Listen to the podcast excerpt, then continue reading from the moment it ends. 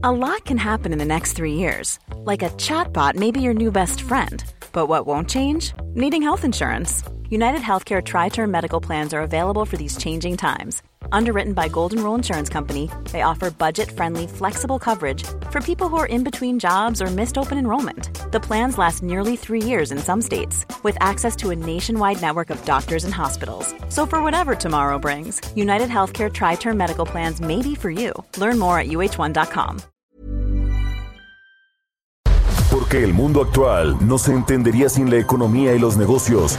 Acompaña a Mario Maldonado, el columnista de negocios más joven y objetivo del periodismo financiero, en su programa Bitácora de Negocios.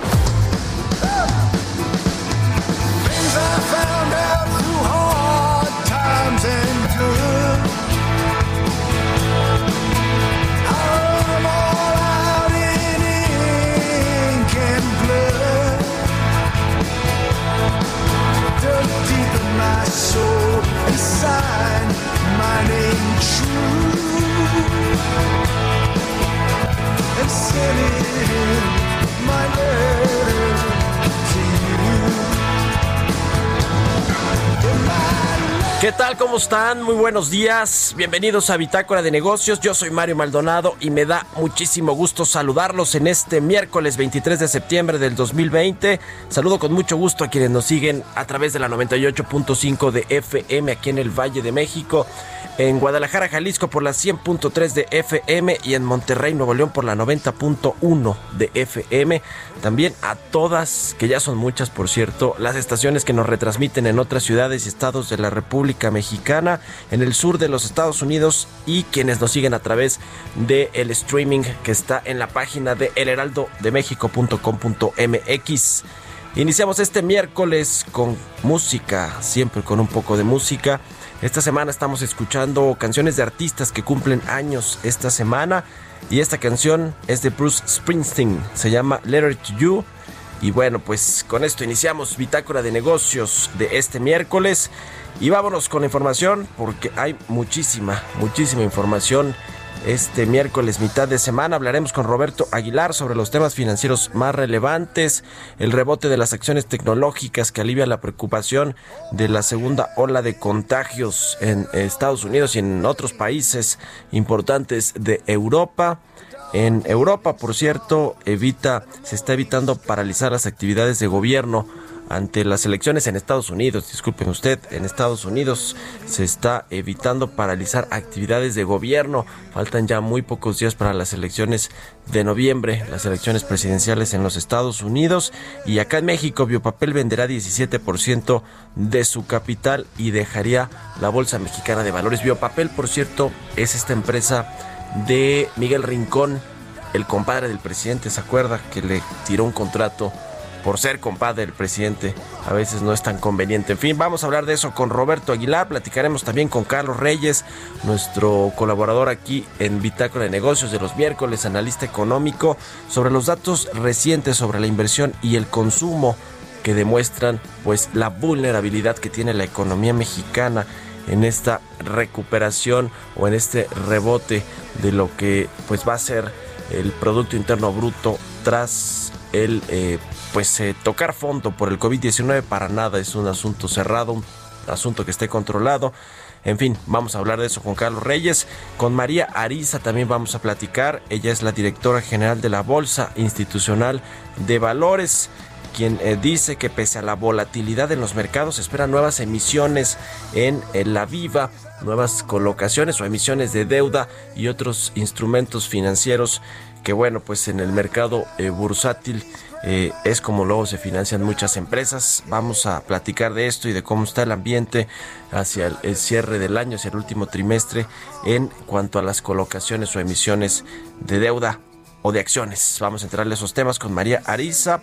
Hablaremos sobre lo que nos espera también en el, en el Battery Day de eh, Tesla, que es el evento más esperado de esta empresa que fundó Elon Musk. Y platicaremos hacia el final del programa con Carlos Noriega, el titular de la Unidad de Pensiones, Seguros y Seguridad Social de la Secretaría de Hacienda. Vamos a hablar sobre este evento que hubo en, del sector asegurador se van a hacer cambios, dice el secretario de Hacienda. Vamos a, revisar qué tipo de cambios y también vamos a entrarle ahí al tema de las pensiones y esta propuesta, esta iniciativa del PT de que sean controladas por el gobierno, que haya una sola Afori gubernamental que pues utilice los fondos de las afores eh, privadas de los trabajadores, que bueno, pues sería pues casi casi una expropiación. En fin, Gerardo Fernández Noroña, pues ya se imagina usted eh, qué tipo de legislador fue quien propuso esto, o quien lo está proponiendo, o quien lo quiere proponer. Vamos a hablar, a preguntar eso también a Carlos Noriega.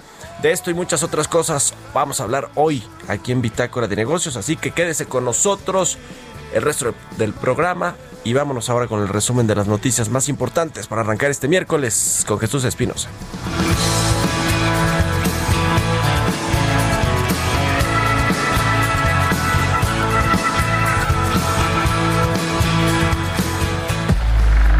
Resumen. El presidente Andrés Manuel López Obrador contradijo nuevamente a la Secretaría de Hacienda al descartar la contratación de nueva deuda en caso de que hubiera un rebrote de coronavirus en el país. Por otra parte, presumió ante la ONU las acciones de su gobierno en programas sociales y lo que denomina como cuarta transformación, además de destacar que en esta nación la pandemia de COVID y sus efectos nocivos van a la baja. Va eh, bajando, disminuyendo el efecto nocivo de la pandemia. Lo que más nos importa es salvar vidas, se va avanzando. Y también en lo económico, porque no aplicamos la misma estrategia de siempre, de endeudar al país, de rescatar a los de arriba. El Instituto Mexicano de Ejecutivos de Finanzas considera que el proyecto de presupuesto federal para el 2021 está diseñado para una época de estabilidad, donde la austeridad se puede plantear como un principio, pero no es un presupuesto diseñado para una fase de crisis. Raquel Buenrostro, jefa del Servicio de Administración Tributaria, consideró que la peor parte del año por el impacto económico de la pandemia ya pasó, por lo que hizo un llamado a los empresarios para que no se sientan perseguidos, por el contrario, les pidió que se sientan tranquilos e inviertan para generar empleos. De acuerdo con la mayoría de los analistas consultados por Citibanamex, el Banco de México va a anunciar un nuevo recorte a su principal tasa de interés mañana jueves y la ubicará en su nivel más bajo de los últimos cuatro años. La Conferencia de Naciones Unidas sobre Comercio y Desarrollo proyectó en un reporte que México tendrá el peor desempeño del Producto Interno Bruto, considerando conjuntamente los años de 2020 y 2021 y abarcando 17 de las mayores economías del mundo. Bitácora de negocios en El Heraldo Radio. El editorial.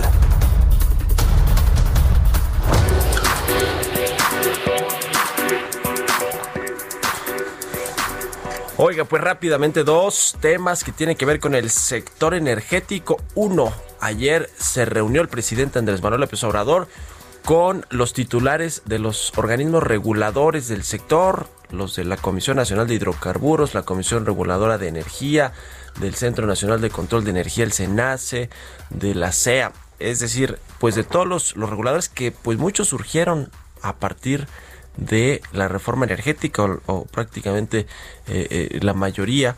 Y que bueno, pues usted sabe que el presidente y que Rocional, la secretaria de Energía, no les gustan los reguladores porque ellos quieren eh, pues pasar por encima de las empresas privadas, no quieren entregar nuevos, nuevos contratos, nuevos certificados para energías limpias, ya lo, lo que todo, todo lo que le hemos platicado aquí, pues pasa de alguna manera por los organismos reguladores, quienes pues tienen esa eh, eh, facultad de regular, de estabilizar el sector, de darle estructura, de que tenga competitividad, de que sea un, un, sector ordenado, de que participe la iniciativa privada, pero a su vez las empresas productivas del Estado como Pemex y CFE pues puedan tener negocio, mercado y puedan eh, pues apuntar a mejorar su operación, sus finanzas, su negocio en general, pero al presidente no le guste, a menos, entonces los quisieran tener a un lado, no los, no los, no quieren a los reguladores.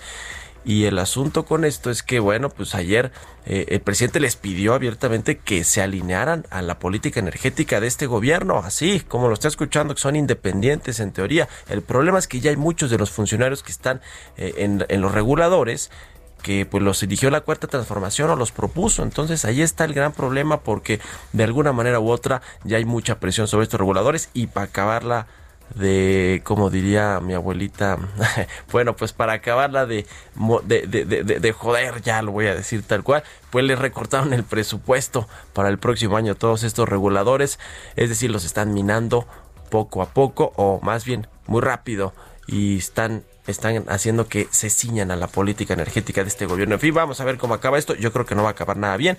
Y en otro, y en otro tema, fíjese que este asunto de la refinería que se inundó este fin de semana, la de dos bocas, y que no tiene, eh, eh, eh, además de todo, va a salir más caro y más tiempo. No me da ya mucho para ahondar en este asunto, pero échale un ojo allá en mi columna del Universal. Hoy elaboro sobre este tema. Vámonos ahora con los mercados y escríbeme a mi cuenta de Twitter, arroba Mario Mala, a la cuenta arroba Heraldo de México, sobre lo que opina de este tema del sector energético y de todos los temas que abordamos aquí en el programa. 6 con 12, vamos con los mercados. Economía y mercados. Ya llegó Roberto Aguilar a la cabina del Heraldo Radio. Mi querido Robert, ¿cómo estás? Muy buenos días. ¿Qué tal, Mario? ¿Cómo estás? Muy buenos días. Pues fíjate que mucha información para empezar aquí en el plano local. El INEGI acaba de dar a conocer el dato de ventas al menudeo de julio que a tasa interanual bajan 12.5%. Sin embargo, cuando comparamos julio contra junio, hay un, incremento de 5.5% que se explica, bueno, pues por la regularización progresiva de las actividades económicas en México. Y bueno, también los mercados financieros se estabilizaron y el dólar subió en línea con las ganancias de las acciones tecnológicas que desde anoche comenzaron a darse y ayudaron a equilibrar las preocupaciones de que las nuevas restricciones para contrarrestar la nueva ola de contagios afectarán la recuperación económica.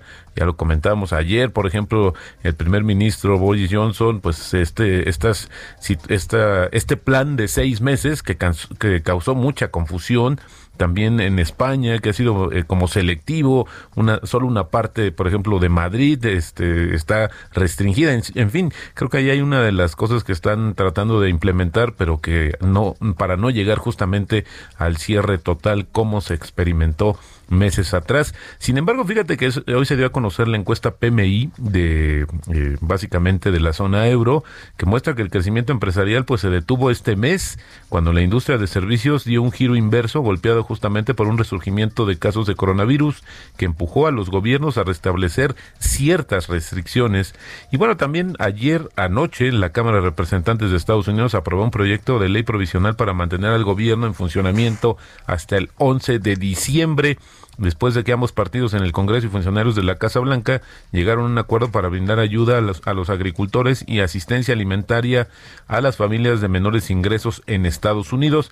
Este, calendario que tienen en Estados Unidos para eh, negociar el presupuesto, pues siempre, eh, bueno, unos años para acá, esta situación bipartidista, pues ha ocasionado que esté en peligro de que, bueno, ya de hecho ya lo, ya lo, ya sucedió en esta administración de Donald Trump, de que pues no llega el recurso y las actividades del gobierno se paralizan. Y bueno, esto es importante porque también podría dar pie a un potencial acuerdo para este paquete que hemos estado esperando desde hace semanas, un paquete adicional de ayuda por el tema del coronavirus. Y fíjate que ayer hablando del tema justamente de esta reunión que mantuvo el, el, presidente con los reguladores, una nota de Reuters dice que en el caso de ser necesario se promovería una reforma energética tras los comicios legislativos del próximo año, el presidente propuso en esta reunión que las deudas de Pemex y CFE sean refinanciadas para que paguen menos intereses y además pudieran tener reducciones de impuestos. Hay una obsesión del presidente pienso yo, sobre el tema de la energía y especialmente del petróleo. Así es que bueno, pues yo diría que no es una reforma, es una contrarreforma, porque lo que se está buscando ahora es echar atrás la, los cambios que se lograron en las administraciones anteriores, que daban más oportunidades a los inversionistas eh, privados, nacionales y extranjeros, justamente en este sector tan importante y que también pues está haciendo lo mismo otros países y quizás esto también afecte a México. Un dato también importante, Mario, es que hoy se dio a conocer la revisión de la caída de la economía española en el segundo trimestre y bueno, pues la caída trimestral fue menos poquito menos de lo que se había estimado, 17.8 en lugar de 18.5%. En términos interanuales, la contracción del Producto Interno Bruto fue de 21.5% frente al 22.1%, que fueron las cifras provisionales, pero pese a este ajuste, pues eh, España vivió el peor momento de su economía que se tiene registro. La recuperación de China de la pandemia justamente y una oleada de reformas de mercado están creando un telón de fondo ideal para la posible inclusión de los bonos gubernamentales en un índice global importante esta misma semana. Es de hecho, mañana podría estar se espera que el proveedor de índices eh, FTS Russell agregue los bonos del gobierno chino a su emblemático índice de bonos del gobierno mundial WGBI después de una revisión anual que se realiza, como te decía, mañana, un paso potencialmente importante para los bonos chinos e impulsará la demanda mundial de los instrumentos. El año pasado China intentó hacerlo y lo falló por, básicamente porque hay poca liquidez de sus bonos a nivel internacional. Pero fíjate que es interesante, Mario, yo creo que es la perspectiva, porque en 2010 la Secretaría de Hacienda justamente informó que se había iniciado formalmente el proceso de incorporación del mercado mexicano local de bonos gubernamentales a tasa fija justo en ese índice WGBI y se hablaba de las expectativas de que a, raíz de esta inclusión pues iba a haber más inversionistas interesados en adquirirlos. Es interesante porque también la llegada de China lo que podría hacer es desmotivar a los tenedores de ciertos bonos y esto podría afectar pues no solamente a los de México, sino a los de otros países, porque justo México es el, fue el primer país de Latinoamérica en incorporarse en este índice. Y bueno, ayer, fíjate que este tema del Día de las Baterías con justamente Tesla, pues ayer eh, eh, la decepción de los inversionistas provocó que el valor de capitalización de esta compañía cayera a 50 mil millones de dólares, ya que la promesa de su consejero delegado, justamente Elon Musk, de reducir los costos de los vehículos eléctricos radicalmente, eh, que un coche autónomo de 25 mil dólares llegará a ser una realidad que no se cumplirá antes de por lo menos tres años y esto fue lo que ocasionó. También se estaba esperando justamente la nueva estrategia de fabricación de baterías, pero ayer las acciones subieron, bajaron, perdóname, casi 13%. Este fue el tema y así fue la situación y te sumaría que esta empresa Biopapel, que pertenece al compadre de Andrés Manuel López Obrador, ayer informó que recibió una oferta para vender 17% de su capital. Lo que sí comenta, que es, ayer subieron mucho las acciones justamente por esta oferta, eh, es que podría incumplir con los requisitos para seguir cotizando en la Bolsa Mexicana de Valores y eventualmente pues estaría dejando justamente este mercado. Y el tipo de cambio, Mario, en estos momentos cotiza en 21.87.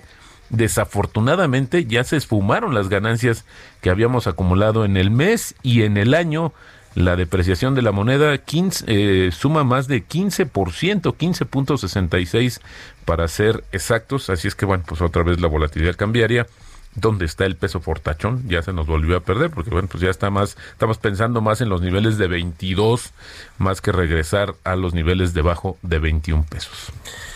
Pues ahí está, el presidente ya ni menciona eso, ¿no? Ya como que, que pase lo que pase con el tipo de cambio. ¿Qué más da? Creo que también tuvo un error ahí después de lo que había mencionado, que creo que se hizo bolas con el tema de, de si era más barato o más caro.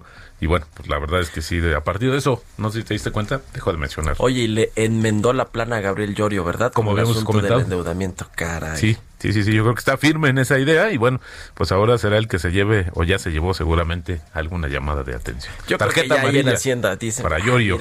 lo que ya diga, a nosotros que nos crea el mercado, lo que ya el presidente diga, bueno, pues, o sea, es decir, si viene una crisis fuertísima, pues lo van a tener que hacer, aunque el presidente se va a tener que comer sus palabras del presidente, porque si no se desfonda ahora sí este país más de lo que ya se ha desfondado. Gracias, Roberto. Muy buenos días, Mario. Roberto Aguilar, síganlo en Twitter, Roberto AH, son las 6 con 20 minutos. Mario Maldonado en Bitácora de Negocios. Está en la línea telefónica como todos los miércoles Carlos Reyes, economista, nuestro analista de temas industriales. ¿Cómo estás, mi querido Carlos? Buenos días. ¿Qué tal, Mario? ¿Cómo estás? Muy buenos días. Saludo a ti también al auditorio. Oye, Mario, bueno, esto que acabas de mencionar precisamente con nuestro buen amigo Roberto, eh, sobre si la economía mexicana se puede desfondar. Fíjate que es algo que nos, tiene que, eh, bueno, caer el 20 a todos de lo que está pasando en la economía, ¿no? Sobre todo con los datos las cifras que está dando a conocer pues el INEGI, Banco de México, inclusive el Instituto Mexicano del Seguro Social, es decir, datos duros, ¿no? Y precisamente, Mario, para entender un poco lo que pasa en nuestra economía, pues basta revisar precisamente algunas variables que conforman el Producto Interno Bruto, ¿no? Que aquí es donde se refleja en realidad cómo se encuentra la economía, por ejemplo, el consumo, la inversión, el gasto, la balanza comercial, las exportaciones menos las importaciones, eh, bueno, aunado a que el dato duro, el que ya sabemos todos y el que nos preocupa es la caída del 18.7% en el segundo trimestre de, de, este año. Bueno, habría que ver algunos de sus elementos y es importante, Mario, pues algunos que ha dado a conocer precisamente el INEGI en días pasados con en lo que tiene que ver con la la inversión, ¿no? Una variable que forma parte del Producto Interno Bruto para sacar, digamos, esta fórmula que también se denomina demanda agregada, ¿no? Bueno, la inversión privada, eh, preocupante, Mario, porque se desplomó 33.2% en el segundo trimestre del año, la mayor caída en 25 años, Mario, en 25 años, en un cuarto de siglo, no había caído tanto la inversión privada. A veces, eh, cuando caía la inversión privada, se reforzaba en la inversión pública, pero en este caso, en este mismo periodo, la inversión pública cayó 4.4%. ¿Qué significa esto, Mario? Bueno, que los privados no perciben la certidumbre económica, tampoco política, para pensar en el futuro de sus empresas. Eh, que no abona este doble discurso del presidente Mario, porque por un lado critica, por ejemplo, el consumo de refresco y le pega a una industria, pero por otro lado presume a través de sus redes sociales una reunión con directivos de Coca-Cola. También esto significa que los cambios de reglas en los sectores como el energético pues han creado también incertidumbre, inclusive ahora mismo ya se habla de que se está planteando una contrarreforma. Esto ya es preocupante, Mario. Otro indicador, por ejemplo, el consumo, también dentro de esta fórmula, bueno, pues el consumo privado registró una caída de casi el 20%, eh, 19.4% para ser exactos. No hay un precedente desde que se toma en cuenta esta medida, no hay un dato negativo, mientras que podríamos decir que el consumo de gobierno cayó eh, menos 1% también en el segundo trimestre. Podríamos decir, bueno, no es mucho. Aquí, Mario, veníamos de dos trimestres con signo positivo a pesar de la pandemia. Entonces entiende que, bueno, ninguno de los agentes económicos se anima a consumir o a invertir en este entorno incierto, porque además podríamos decir, bueno, si no se consume y si no se invierte, entonces el ahorro podría incrementarse, pero también el ahorro público disminuyó 27.8% y continúa la, la, la tendencia pues decreciente. Es decir, Mario, que la caída del PIB y sus componentes pues vienen eh, fuertes, pero no a raíz de la pandemia, vienen desde el año pasado. Inclusive organismos internacionales como la, la OCDE, bueno, ya estimó que México se va a contraer más del doble que la economía global durante este año, una tasa de 10, menos 10.2%, y bueno, esto quiere decir que los indicadores, eh, los fundamentales de la economía no van bien, y por eso quiero retomar esto que dices. Se va a desplomar la economía. Bueno, yo creo que ya está desplomada. Ahora hay que ver cuáles son las medidas de gobierno para eh, evitar que el ciclo económico siga en esta caída libre y bueno, pararla y ya pensar en una recuperación que la verdad, Mario, no se ve pues en los próximos tres o cuatro años, se ve muy complicado. Entonces, el desplome económico pues puede ser una realidad para nuestro país, Mario. Está prendida de alfileres la economía mexicana para retomar esta frase emblemática de los noventas, ¿no? Así es, y, para complementar esta frase, a ver si no, estos alfileres llegan y se los quitan con medidas erróneas y que van en contra de, la economía que además sigue un proceso a nivel mundial y nosotros parece que vamos a encontrar Eso sería lo peor. Gracias, mi querido Carlos. Buenos días. Siga Carlos Reyes en Twitter, C Reyes Noticias. Vamos a hacer una pausa, volvemos. Continuamos en un momento con la información más relevante del mundo financiero en Bitácora de Negocios con Mario Maldonado. Regresamos. Estamos de vuelta en Bitácora de Negocios con Mario Maldonado.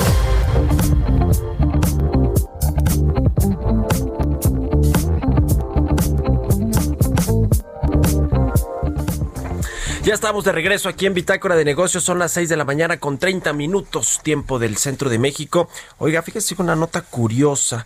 Bueno, ni tan curiosa, más bien tiene que ver pues con asuntos de la Profeco. De acuerdo con la Procuraduría Federal del Consumidor, la salsa catsup de la costeña está dentro de las más riesgosas para la salud porque contiene mayor cantidad de azúcares y jarabe de maíz de alta fructosa.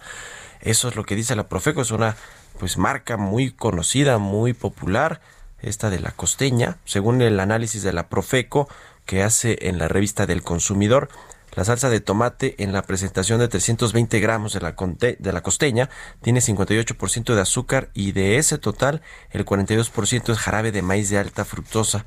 Así que, bueno, pues ahí está la información. Y ahora que hay todo este asunto con el etiquetado de los productos procesados, pues quizás no le vaya muy bien a ese producto de la costeña. Vamos a otra cosa. Entrevista.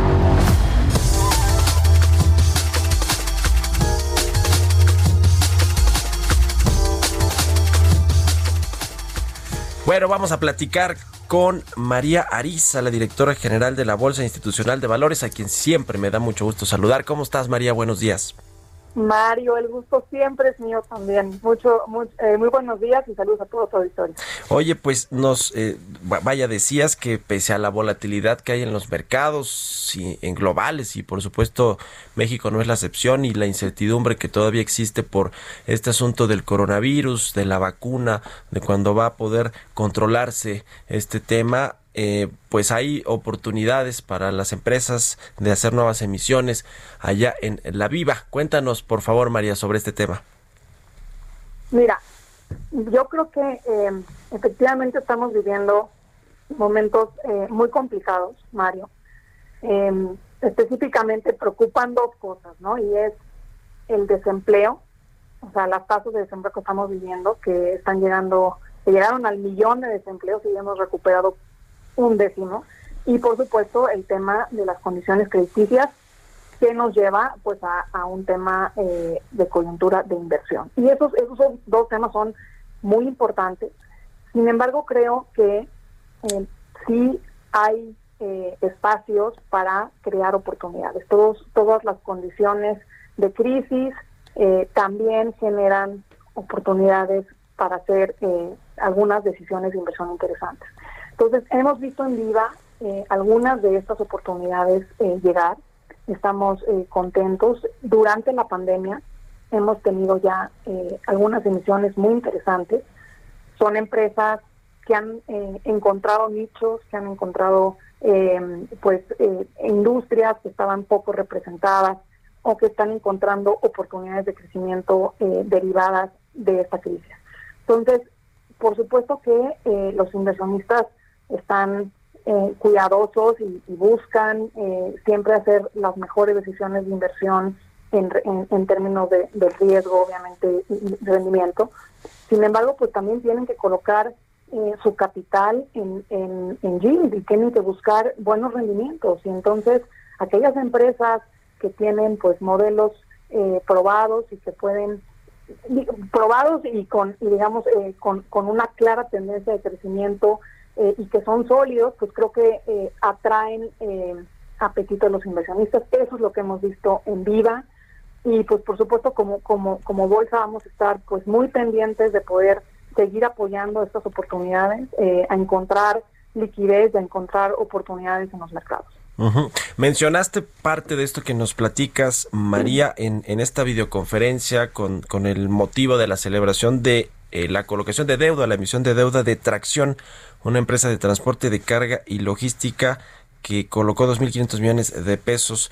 Eh, eh, así que bueno, digamos, el mercado de deuda es el que hoy por hoy es el, el atractivo, ¿verdad? No tanto el de la, de la acciones, la colocación de acciones, que ese es un poquito más complicado. Y lo mencionabas también ayer por el asunto de las valuaciones, que quizá, pues hoy que hay tanta incertidumbre y volatilidad, eh, quizá las empresas no pueden colocar al, al mejor, eh, digamos, a, la evaluación que hubieran querido, pero eventualmente pues se van ajustando y, y, y, digamos, eh, alcanzan su justo valor, ¿no? Sí, yo creo que ese es un punto bien importante, Mario.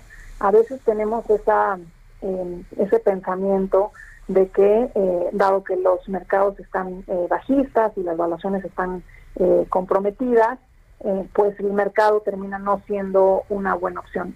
Sin embargo, lo que lo que creo y, y estoy convencida de ello es que pues las valuaciones son relativas, Mario. Eh, y, me, parece que eh, no hay eh, no, hay capital más caro que el que, el que no se tiene. Entonces, el tener acceso a estos recursos de fondeo, a la evaluación que en ese momento no pongan, pongan los inversionistas, pues te permite tener recursos para crecer eh, te, permite llevar a tu empresa a otro nivel y por supuesto que haya un ramp up de la evaluación en el, en el mediano plazo. O sea, y por eso me refiero que las por eso decía yo que las evaluaciones son relativas. Además hay otra otro incentivo bien importante por lo cual eh, hemos visto a empresarios sí acercarse a los mercados eh, para acciones y es que hay una ah, hay una tasa impositiva hoy del 10% en enajenación de acciones versus el 35% que se pagaba hace, hace, hace dos años. Entonces, esta condición eh, también eh, compensa eh, justamente las valuaciones que, estamos que, que, reciben los, los, empresarios al llegar al mercado. Tienes, tienes ahí 25, 25% de retorno en la mesa por llevar a tu empresa al mercado y obviamente con esos, digamos, recuperar esa inversión y poderla poner a trabajar en, los activos en los que los empresarios deciden.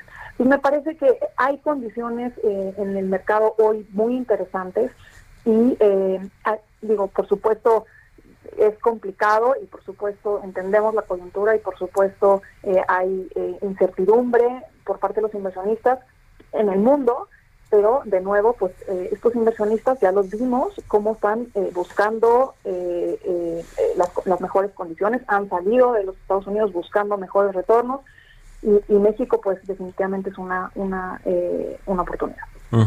María, ¿cuántas, ¿cuántas emisiones se están cocinando, están en el pipeline de ahí de la Bolsa Institucional de Valores y que podrán salir en el último trimestre de este año que bueno, pues sigue siendo complicado en este asunto del COVID-19, de la pandemia, pero eh, se puede saber más o menos cuántas cuántas emisiones están eh, pues ahí cocinándose.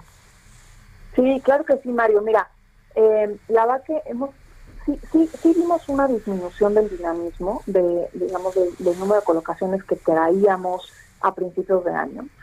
muchas de estas colocaciones se pospusieron, otras se cancelaron. Sin embargo, eh, sí traemos eh, ciertas colocaciones todavía en nuestro radar eh, de deuda, como mencionabas. Eh, también traemos un par de, empresas de capitales con las que estamos trabajando. Ojalá que llegase una para aquí a final de año y si no, pues ojalá que el principio del, siguiente año. Pero me parece que sí, habremos, sí habremos de tener algunas emisiones interesantes. Incluso ayer eh, además de la detracción, ya hicimos una, eh, se cerró el libro de una nueva colocación de deuda que estaremos anunciando eh, en las próximas horas. Creo que la verdad las cosas marchan bien, sobre todo lo que estamos haciendo yo creo que en, en, Viva, Mario, pues es buscarle esta, esta, esta opción de liquidez a las empresas. Las empresas son el motor para recuperar el dinamismo, Mario. Eh, son las generadoras de riqueza del país y son los que vamos, los que van a sacar a nuestro país adelante. Y solamente con inversión y con eh, con recursos para lograr este crecimiento eh, van, eh, vamos a poder ver una recuperación en el corto plazo. Por último, María, quiero preguntarte alguna reflexión o, análisis, evaluación que han hecho ustedes allí en Viva sobre lo que pasa en Estados Unidos con los índices bursátiles que pues han estado como montaña rusa, ¿no? Primero recuperándose hace unas semanas y ahora los vemos pues un poco ya más abajo, las tecnológicas del Nasdaq, en fin, ¿cuál es? digo, al final de cuentas sí tiene que ver lo que pasa en el mercado bursátil de Estados Unidos con lo que pasa en México, aunque tampoco la, interrelación es tan directa, pero sí, digamos, tiene que ver, ¿no? ¿Cuál es su, su, evaluación de lo que ha sucedido en Estados Unidos en las últimas semanas? Sí, creo que las bolsas, la verdad que los principales índices han, han, tenido eh, tendencias mixtas, ¿no? Una extraña mezcla entre optimismo por repunte de la economía y por los apoyos y, el temor a, un rebrote de coronavirus. Además, en Estados Unidos específicamente, pues hay, ha habido bastante volatilidad en el sector tecnológico, como lo mencionaba. Eh, y, creo que un poquito derivado del sentimiento de los inversionistas de que los, las acciones estuvieran eh, caras, ¿no? Entonces hubieron obviamente ajustes a, sus valuaciones, inclusive eh, a pesar de que, se que salieron algunos nuevos productos y, plataformas en algunas de estas empresas, ¿no? Sin embargo, tampoco vemos que hay tampoco tantas eh, fundamentales para, para, para, mayores bajas. También, pues, nerviosismo, por supuesto, por las elecciones, nerviosismo, como dices tú, por el rebrote, por si hubiera nuevos confinamientos, eh, y con ello afectaciones económicas. Entonces creo que eh, sí hemos visto volatilidad y lo que creemos es que habrá volatilidad y seguirá la volatilidad eh, en tanto no se encuentre una vacuna, obviamente las elecciones de Estados Unidos y las demás pues coyunturas que se viven globalmente. Y como tú dices, todo eso afecta a México, efectivamente, y bueno, pues en México estamos eh, por supuesto con también con cierto nerviosismo eh, en, torno a que pudiera haber efectivamente eh, eh, pues otra otros rebrotes y con ello pues no que países como Estados Unidos al cual nosotros vendíamos el 80% de nuestras exportaciones tuviera también este afectación entonces pues todo eso es un cúmulo de, de temas que tú sabes que eso impactan los mercados y, bueno, pues estaremos viendo yo creo que comportamientos mixtos. Ya lo veremos. Te agradezco mucho, querida María Ariza, directora general de la Bolsa Institucional de Valores, por haber tomado nuestra entrevista. Abrazo, Mario. Muy buenos días. 6 con 42 minutos. Vamos a otra cosa. Bitácora de negocios. Bueno, pues ayer en el programa A Fuego Lento de aquí de El Heraldo Radio, eh, Braulio Arzuaga, el presidente del Consejo Nacional Empresarial Turístico, pues habló sobre cosas interesantes que tienen que ver con la recuperación de este sector, con la llegada de turistas extranjeros al país, la derrama económica que ha dejado esta nueva normalidad. Vamos a escuchar un fragmento de la entrevista. Pues mira, ya, ya, ya se, se, decía, ¿no? La OMT la semana pasada publicaba que caían 65%, en México ha caído un poco más. Y eh, bueno, también se decía que, que esta crisis que está en el mundo, pues es una crisis que, que supera cualquiera de las otras que hemos pasado en el sector por cinco veces, lo cual pues, es, muy complicado. Eh, la realidad es que México, eh, bueno, y yo diría todo América lleva un, llevaba un retraso de dos meses eh, en el primer trimestre del año. Nosotros entramos un poco después en la pandemia, entró primero Asia, entró primero Europa. Y yo diría que en todo el continente pues no supimos capitalizar eh, el aprendizaje de, lo que veíamos en una película 30, 40 días adelante de nosotros. Claro. Eh, a nosotros para, para lo que fue marzo, abril y mayo, pues fueron caídas del 98 o casi el 100%, en donde pues no se tenían turistas ni de negocios ni de placer. Y al final de cuentas, bueno, pues esto puso eh, pues mucha presión a las compañías que nos dedicamos al turismo, no solamente a la hotelería, sino también al, al transporte aéreo, transporte terrestre, etcétera. Y esto, pues bueno, ha puesto también eh, en una complicación pues todo el año porque perdimos el primer, en el primer trimestre perdimos Semana Santa y Semana de Pascua, pero acaba de pasar el verano y no es una, no es, no es diferente la historia, ha sido la misma historia, se pierde el verano derivado de pues que para lo más importante para el turismo es la movilidad y obviamente con el confinamiento se pierde esta y, y bueno pues tenemos una afectación muy grande como industria pues bueno, hoy parados aquí en el 2020, eh, pues ya más de la mitad del año, lo que te podría decir es que hay estimaciones de que sean hasta cinco años para que se pueda recuperar. este año es un año perdido, ¿no? Ya decía yo que se han perdido las dos primeras, las dos principales, perdón, vacaciones importantes y seguramente la de invierno, eh, pues también también se, se verá mermada, si no es que perdida. Y, bueno, pues al final de cuentas estamos estimando que sean dentro de tres, cuatro años cuando podamos tener esta recuperación. Entrevista.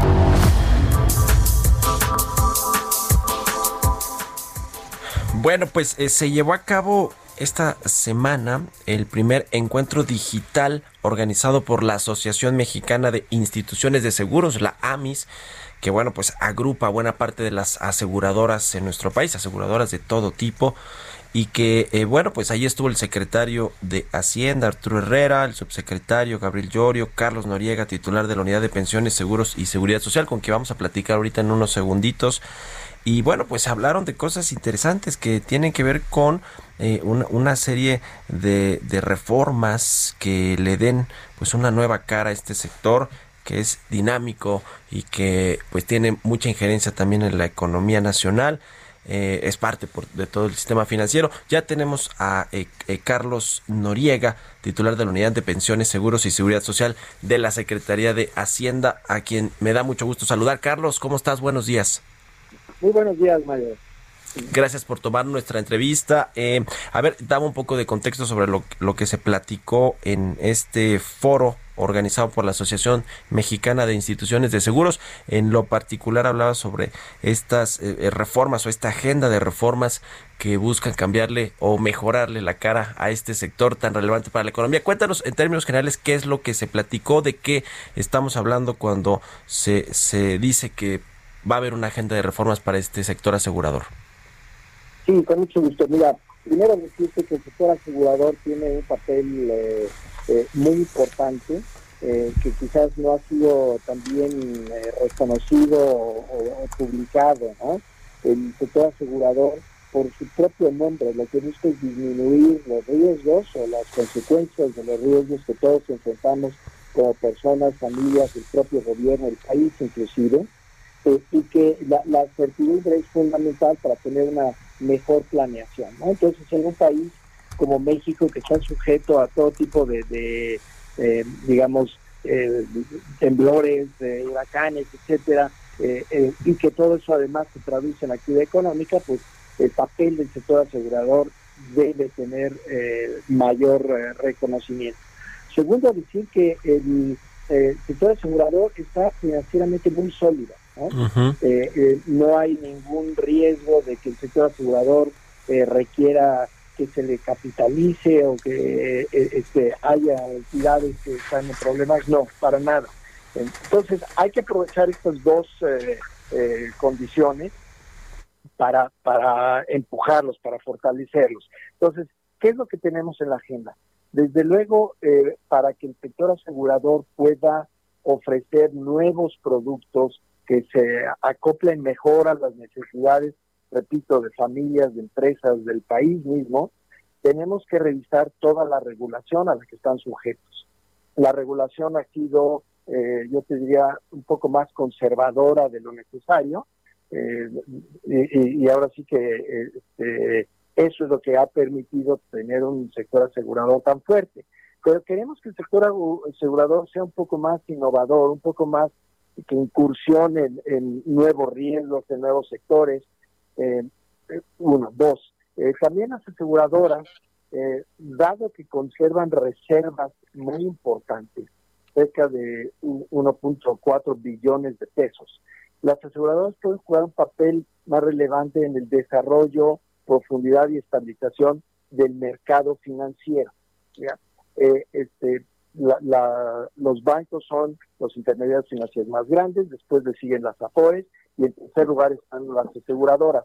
Otra vez, con esa fuerza, con ese peso que tienen, pueden participar mucho mejor en, eh, desarrollar instrumentos que te vayan, eh, que, que, inviertan, por ejemplo, en el sector productivo. La mayor parte de las reservas están invertidas en valores gubernamentales. Entonces, si las ayudamos con regulación, con información, eh, pueden jugar un papel más relevante para promover la inversión productiva en el país. Tercero, eh, viene la reforma de pensiones. La reforma de pensiones tiene básicamente dos etapas. La etapa de acumulación, que es donde participan los actores, y una vez que el trabajador alcanza la edad de retiro, adquiere una renta vitalicia. Eh, eh, es decir, la mitad, digamos, de, la importancia de, la reforma de pensiones radica en las AFORES necesitamos, perdón, en las aseguradoras. Entonces las aseguradoras también tienen que eh, tener varios productos de rentas vitalicias, rentas vitalicias digeridas, rentas vitalicias donde se comparte el riesgo con el trabajador, rentas vitalicias indexadas, no indexadas, en fin, ahí hay otra beta eh, muy, muy importante. Entonces, eh, todo para decir que, ah, bueno, está todo el tema de, de nuevos riesgos, ¿no? Eh, el cambio climático es lo que típicamente se dice, el tema de, los ataques cibernéticos que eh, ahora, digamos, en los últimos dos o tres años hemos visto cómo eh, el riesgo cibernético se concreta en problemas para empresas no solamente las más grandes, sino también medianas y pequeñas, ¿no? Sí, este, Entonces, vemos cómo eh, el sector asegurador participa en la vida económica y social eh, del país y, y, que en la medida en que tienes una mayor penetración del sector de los seguros, puedes tener una economía más fuerte, más resiliente, eh, ahora es una palabra que está eh, de moda, y, eventualmente eh, las propias aseguradoras ayudan a mitigar el riesgo. Te voy a dar un ejemplo muy claro. Si yo compro un seguro de gastos médicos, pues la aseguradora tendrá un interés en que yo coma bien, que haga ejercicio, etcétera, para no enfermarme y por lo tanto que no tengan ellos un costo en, en caso de enfermedad. Entonces, la misma aseguradora te ayuda, ¿no? tú un, eh, compras un seguro contra incendios, bueno, pues este, la aseguradora verá que tengas un extinguidor, que, tus eh, instalaciones eléctricas estén eh, bien hechas. Entonces, la propia aseguradora va generando una cultura entre los asegurados de, ayudar este, a, prevenir estos riesgos. Sí. Entonces, digo, la verdad es que el sector asegurador tiene tantas funciones y si comparamos a México con eh, países como los que quisiéramos ser, ¿no? El, promedio de la OCDE, pues vemos que aquí en México las primas que se emiten al año, 2.4% del PIB, pues son muy inferiores a poquito más de 8% que tiene el promedio de la OCDE. Y esa gap tan grande te, demuestra el potencial que tiene el sector asegurador y es hacia donde estamos encaminados. Entonces, en esto estamos después de las palabras del secretario. Eh, ya, en ese plan, eh, hacia, ¿Hacia qué parte del año, me imagino que va a ser del siguiente, va a poder presentarse esta agenda de reformas? Mira, la intención es eh, trabajar directamente durante el mes de octubre para que podamos cerrar el año ya con algunas medidas muy concretas identificadas ¿no? Eh, para eh, algunos requerirán cambio de regulación, entonces hay que pasarla por la Comisión de Seguros y Fianzas. Eh, es posible y no, no nos cerramos a la idea de que incluso haya que revisar la ley de instituciones de seguros. Sí, claro. esta ley, pues entonces, si estamos listos, la, la propondríamos para el periodo de febrero de, el, próximo año. de febrero. Entonces, muy bien. la idea sí es movernos muy rápido eh, y, llegar a un acuerdo de cuáles serían las líneas de trabajo eh, durante el mes de octubre. Entonces, estamos hablando pues yo te diría de, movernos rápidamente. Sí, claro. Oye, Carlos, me, quedan 50 segunditos, pero no quiero dejar de preguntarte sobre esta propuesta del PT para hacer una afore única que controle el Estado mexicano, creo que a través del IMSS o el ISTE. ¿Qué opinión les merece? Mira, el señor presidente en julio anunció las líneas principales de, la reforma eh, que, él ha eh, venido proponiendo. Eh, es un movimiento distinto. Se trata sobre todo de fortalecer el ahorro de los trabajadores, lograr mejores pensiones. el gobierno, acuérdate que tiene dos acciones ya muy fuertes. La primera es la pensión universal, que ya incluso tiene rango constitucional. Esa es una prestación para todos los mexicanos después de los 68 años y esta segunda que está anunciada que próximamente entrará eh, al Congreso, pues lo que busca es aumentar el ahorro para aquellos que están afiliados al Seguro Social, de manera que es una línea eh, distinta. Ayer el propio líder eh, de Morena. De Morena, Mario Delgado, sí, sí, sí. Dijo que, que no acompañan esa propuesta. ok, bueno. Oye, querido Carlos, te agradezco mucho que nos hayas tomado la entrevista. Se nos acaba el tiempo, pero muchas gracias y muy buenos días. Al contrario, muchas gracias y por la oportunidad de estar contigo. Hasta luego. Llegamos al final. Quédese con Sergio y Lupita. Nos escuchamos mañana. Esto fue Bitácora de Negocios con Mario Maldonado, donde la H suena y ahora también se escucha. Una estación de Heraldo Media Group.